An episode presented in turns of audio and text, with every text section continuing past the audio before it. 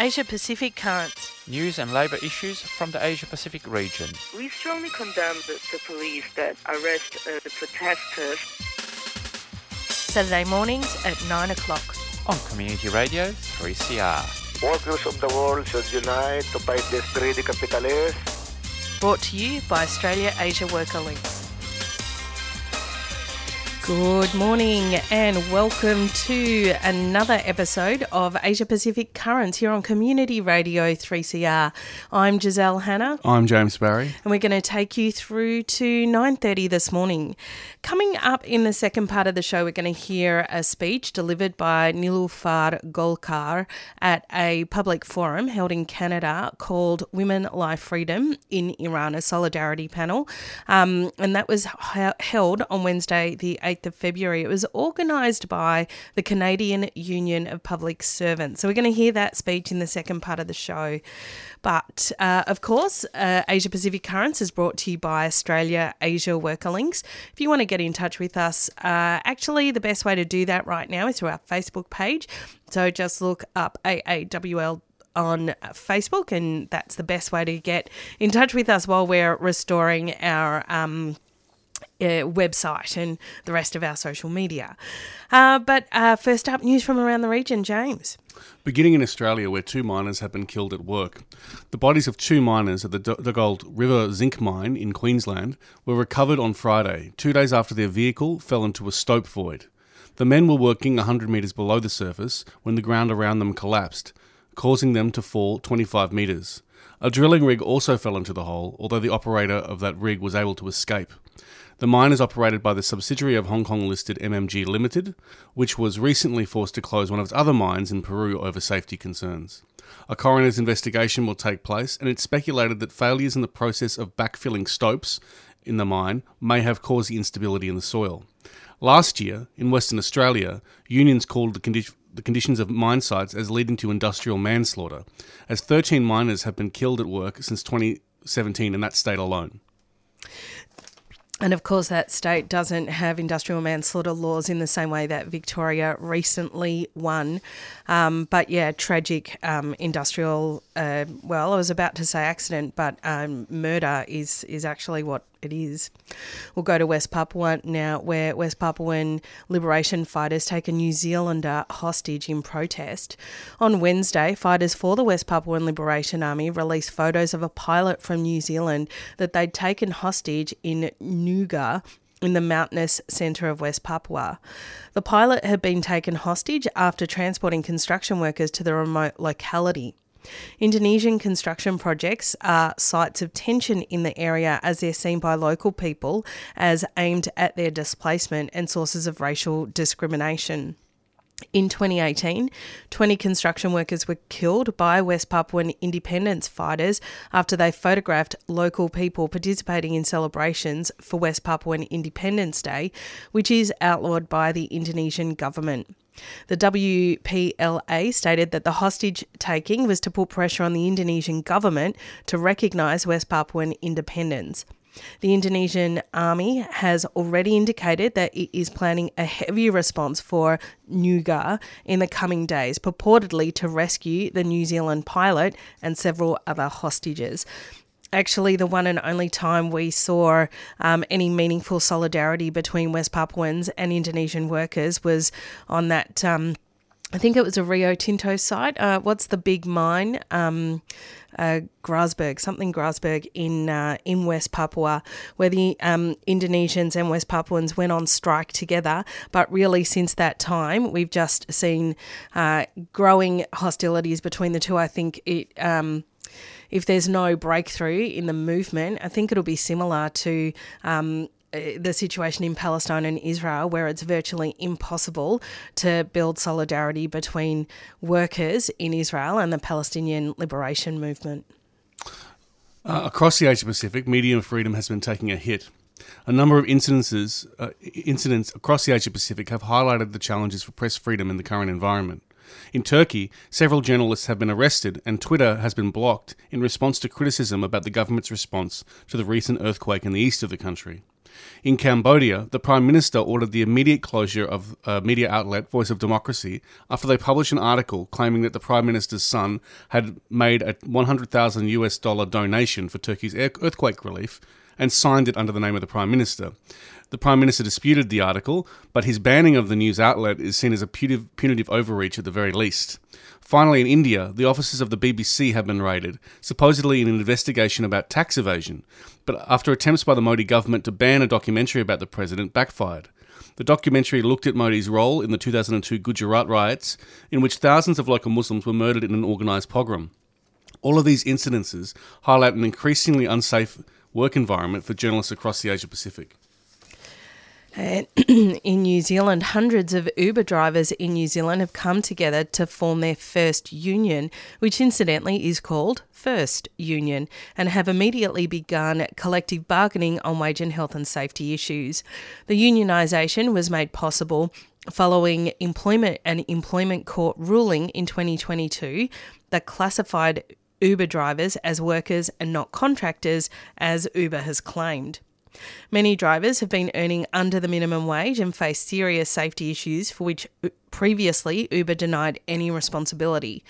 Now, given last year's ruling, Uber is legally obligated to negotiate with its workers it's a really dirty tactic that Uber um, employs to argue that its um, uh, workers are contractors, and it's basically litigating this at the national level right across the world. And and Uber just won't give it up, and so um, is spending all of this money on litigation. And depending on which country you're in, it's either workers have to pay for that litigation, or the state takes on Uber, and that will rarely happen to Iran and Afghanistan, where protesters protests have happened for worker and education rights. On the 8th of February, a global day of action was held to protest the treatment of teachers and other unionists in Iran, with the movement calling for the release of political prisoners and the recognition of the right to freedom of assembly. Teachers' strikes against poor pay and conditions have been gaining momentum since they began in Iran in 2018, and it started to link in with other labour movements, including the powerful oil industry, before the national protests against the government uh, against the de- about the death of Mahsa Jina Amini broke out in September last year. The importance of the Global Day of Action was further highlighted by the arrest of two more union activists in Iran from the previous day, with no reason or charge yet given for either man's arrest. Over the border in Afghanistan, Education International has begun investigations into the rights and treatment of teachers under the Taliban regime, which has banned education for all women in the recent in recent few months. And our last story for today comes from Vietnam. Quite a, a, serious situation. I'm not sure that people are actually aware of what's happening in that country at the moment, but tens of thousands of Vietnamese workers have been laid, up, laid off following a decline in orders in the past year across different sectors, nearly 50,000 Vietnamese factory workers have been laid off in recent months. Vietnam's export focused economy has created a precarious environment for many workers across the Southeast Asian nation. The Vietnamese Confeder- General Confederation of Labour estimates that in addition to the workers who have been laid off, nearly half a million others have had their working hours significantly reduced, or just over 30,000 had been put on unpaid leave. Most of these employees worked for foreign owned textile, footwear, and wood processing industries. These layoffs and decreased work hours have continued despite Vietnam reporting an 8% growth in the last quarter of 2022 just the excesses of capitalism where the workers suffer and the companies rarely do. It is 11 minutes past 9 o'clock here on Community Radio 3CR. We're going to go to some community announcements and then our feature uh, speech story for the morning. Wildlife Victoria is a non profit emergency response service committed to assisting wildlife in need across Victoria. Our trained and dedicated volunteers rescue and rehabilitate sick, injured, and orphaned animals so they can be released back to their native habitat. If you see wildlife that may need our help, please contact us on 8400 7300. To donate or register to become a volunteer, hop onto our website at wildlifevictoria.org.au. A 3CR supporter.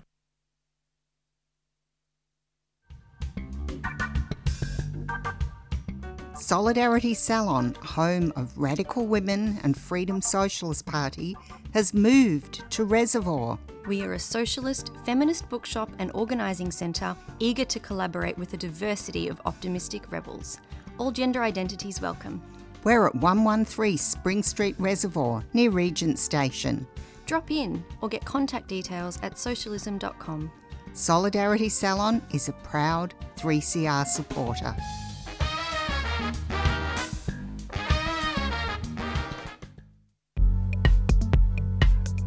Join us for the upcoming public forum, Sovereignty, Treaty and First Nations Justice, hosted by Green Left on Monday, February 20th at 6.30pm at the Drill Hall on 506 Elizabeth Street.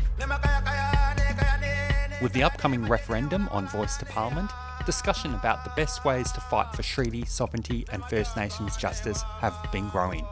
The massive Invasion Day protests of tens of thousands of people across the country is another sign of the growing movement for First Nations justice. Hear from two long standing First Nations activists, Uncle Gary Murray and Lydia Thorpe, about their views on how to advance treaty, sovereignty, and justice for First Nations people, and their views on the current discussion about voice to Parliament. 6:30 p.m. Monday, February 20th, at the Drill Hall on 506 Elizabeth Street. Green Left is a 3CR supporter.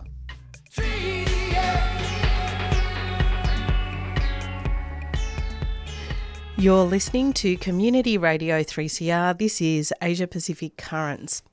Well, on the 8th of February, a panel discussion was hosted by the Canadian Union of Public Servants about women, life, freedom, solidarity with the workers in Iran. One of the speakers at that forum was Niloofar Golkar. She is on the executive committee of that trade union, and she's also a PhD candidate focusing on the environment and labour movement. And that those studies are being conducted in um, politics at York University. This is uh, Niloofar's speech.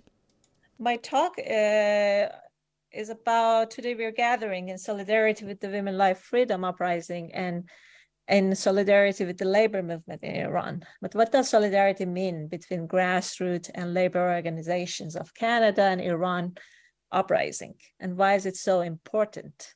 Um, I'll, in my talk, I'll emphasize on intersectionality of labor um, because from my experience of organizing in Iran and in Canada, I realized that when we go to the issues of intersectionality, there's lots of resistance.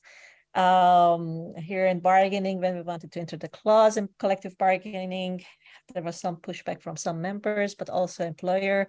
But also when you talk about the issues in Iran, usually people undermine it as, as a culture, like it's like women issues, it's a cultural issue. It's not really uh, related to economy or like politics, etc., etc. So I will focus on that aspect for a bit. And then also on the notion of solidarity in opposed to unity and why distinguishing between these two is important. Since the death of Jina Amini, Iran cities have been the scene of demonstrations, sit-ins, strikes, and incredible creative revolutionary art. People on the streets chanting death to the dictator and women life freedom together centering women symbolize decades of oppression and state violence on the bodies of women and queer people. For mandatory hijab that goes hand in hand with discriminatory laws against women that impose daily police violence and systemic discrimination and exclusion from the public. These laws were imposed to take away control of women over their bodies, followed by imposing Sharia laws that took away their equal rights especially in family laws, and impose gender segregation in education and many occupations to the extent that women were banned and or discouraged from many jobs that's considered to be male dominated. These aspects systematize oppression against women and force women into feminized lower paid work, and in many cases, entirely outside of wage labor and into subsistence work. As a result, they systematically pushed women further into poverty. when I, uh, when I first uh, came to Canada, I realized many people signed gender issues to culture separated from economy and politics, which is a very depoliticizing way of looking at the matter. Obviously, alongside women, the marginalization of Kurds, Baluchis, Arabs, Baha'is, seculars, atheists, religious minorities, socialists, feminists, and all those who criticize the government, including intellectuals and journalists, happened. Today, when people chant death to the dictator and women life freedom together, it signifies the emancipation of all cannot happen unless the religious theocracy goes and truly democratic system take over. Bringing up these issues is not to undermine the class struggle, but to show the complexities and hierarchy within the class as well, as another familiar thing I hear from some leftists or some members of workers' movement is that feminist issues are middle class issues. We should think that the same system that allows a young woman to be kidnapped and killed in the hands of police just for her appearance is the same system that creates the state narrative of nationalism that normalize extremely murderous violence in some of the border cities. And it is also the same system that cannot tolerate any independent workers and union organizations in Iran.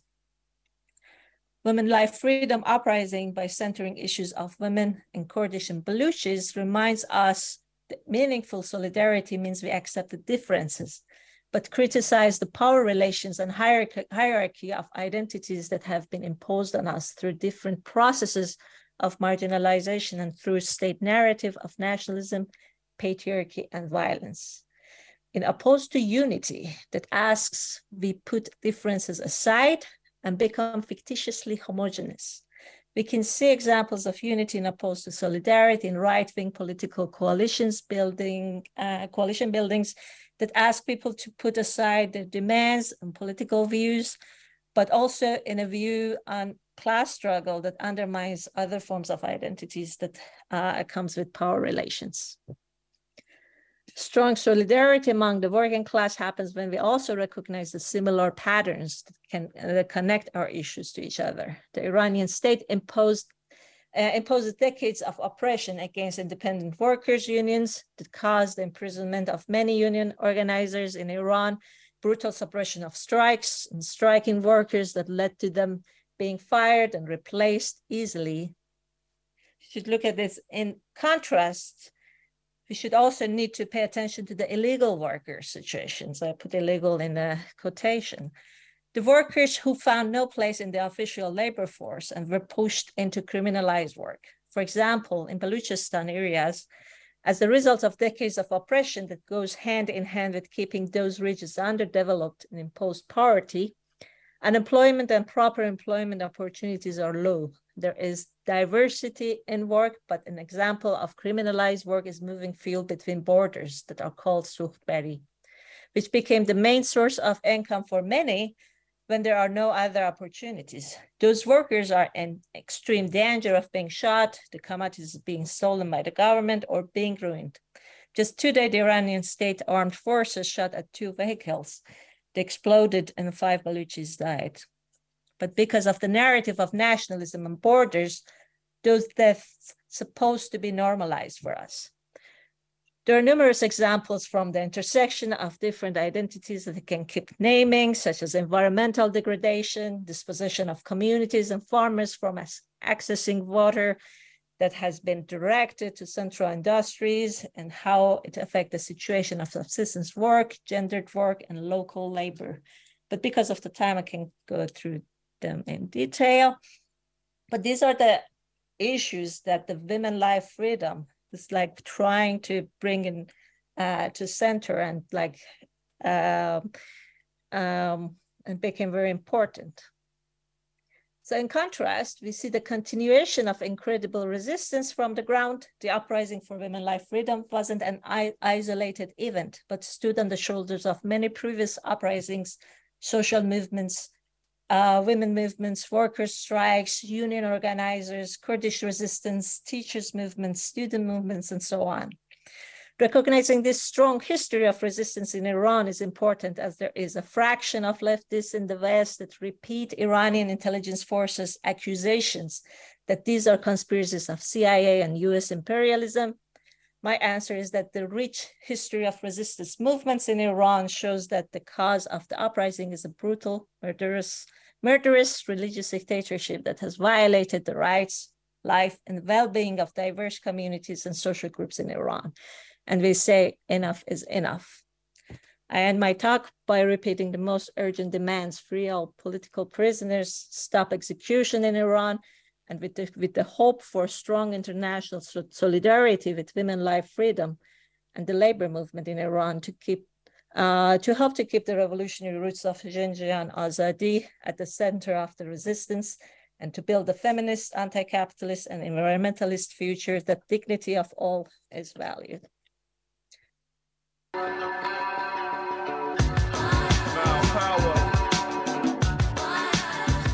people out there in the radio world, show some love to 3CR.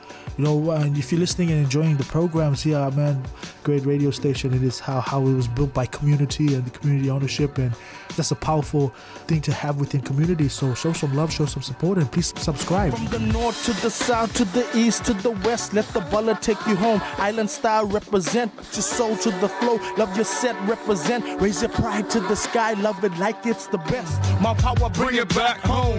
Love.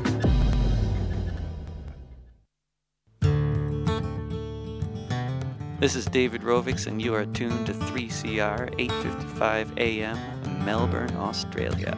Step three is finding there's a tactic when everyone believes it could be true. That if all the people work collectively, there just might be something we can do, and everything can change. 23 minutes past nine o'clock here on Community Radio 3CR. Yes, of course, subscribe. If you didn't subscribe during Subscriber Drive, please still subscribe if you're not already. Uh, give us a call during work hours on 94198377 and go to our website, or the w's.3cr.org.au, and follow the links to subscribe to 3CR to keep us on air.